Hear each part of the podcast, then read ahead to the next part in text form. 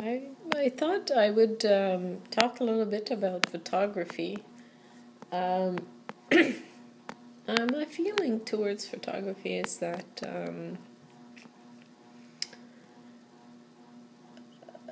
it is a form of art, uh, definitely, because uh, the photographer uh, plays with uh, ideas of form and space and light and color, just like a painter would. Um, I guess photographers would argue with me about the this next point I'm going to to say, um, and I hope that I'm not going to make anybody feel um, mad at me. um,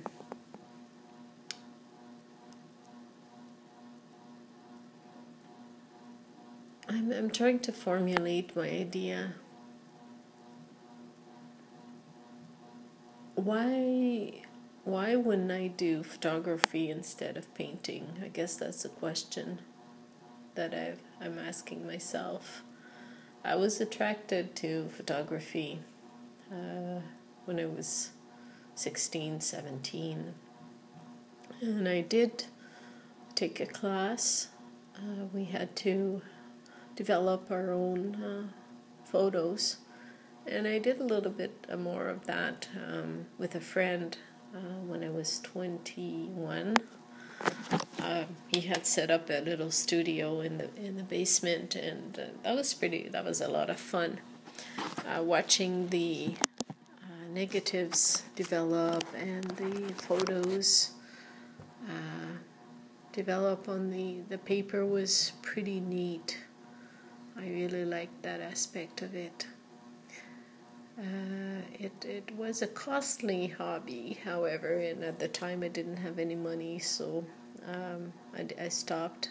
I did a little bit of Super 8 too. Uh, I thought that was fun. Um, and I was always attracted to cinema and movies and that world. But I had to work and uh, I moved away a little bit from that. And then when the kids were born, I always had a camera in my hand, uh, trying to take as many videos as I could. And today, well, we know that we can videotape anything. We videotape. We can we can capture images so easily, uh, anytime we want. I could have a vlog. Um, every computer, every iPad, every phone has a camera in it, and uh, uh, this definitely is a media that uh, has captivated today's today's society, today's culture. But I learn I'm learning to be an artist with using paint and canvas and wood and I'm going to do printmaking this fall for the first time too. Um, this level of engagement with material is very, very interesting to me, and I find that photography misses out a little bit on that aspect. Um, but it all depends on uh, what you do. I, I do have to use a camera a lot of times to take pictures of what I've I've made. Uh, and I go to events and I try to take pictures. They're often blurry. Uh, what I'm doing though is using the camera as uh, archive, as archive. It's images as archive. I'm not trying to be artsy with that. Um, I thought though that I would talk about this photographer I saw. Her name is Lynne Cohen, L Y N N E, Cohen, C O H E N. I saw her show called Faux Indices, F A U X, next word, Indices, I N D I C E S. in Montreal at the Musée d'Art Contemporain de Montréal. Musée d'Art Contemporain de Montréal.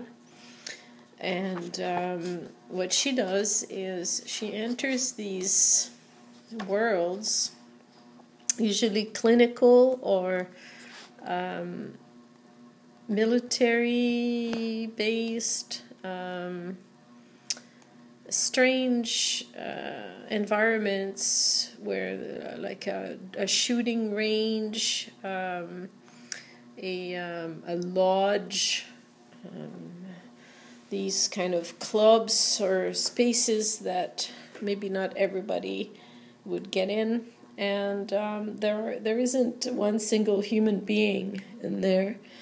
and she finds her uh, composition in things that actually exist, and she doesn't do anything to the the space.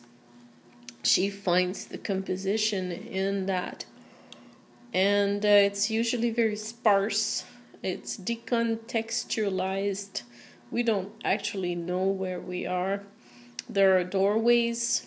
Um, it's usually a little bit askew, a little bit strange. Things are placed in a weird place, um, and it, it gives the whole uh, composition a very odd feeling. So when I first saw these, I thought that she had orchestrated these, but no, she, they are as they are. And um, I thought that this was brilliant.